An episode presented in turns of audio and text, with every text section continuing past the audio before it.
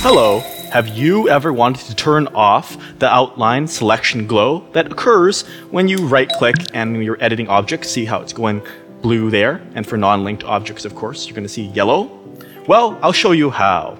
You may recall from my advanced attachment adjustment video tutorial, I was looking for a way, and this is where you go to. Control Alt D or Option Control D on a Mac, press that and open the Advanced menu. Appears right here. Then you can go down to Debug Settings. It's kind of like a Swiss Army knife, but it's not Swiss. It's not an army knife either. But it does have a lot of cool features inside which are hidden. Let me go here, and you're going to want to type in right, like it says, selection highlight thickness, and change the default value to zero. Enter that, and now you'll need to relog. Yes, needs a relog, so if you're wondering why you didn't see a change right away, this is why.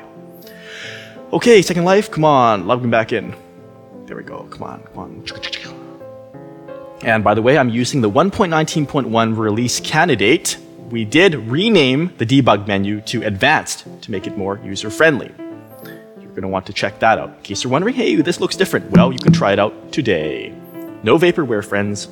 Okay, so now that we're back in and I've changed that, you'll notice that I can select things, and of course now they have no selection outline. Now this might be confusing as well, so you're going to want to make sure that you tailor it to your tastes, meaning that you could set it to, say, 0.005 or something really big if you really like the glow. Go ahead and experiment and show me what you come up with. That's part of the fun of Second Life.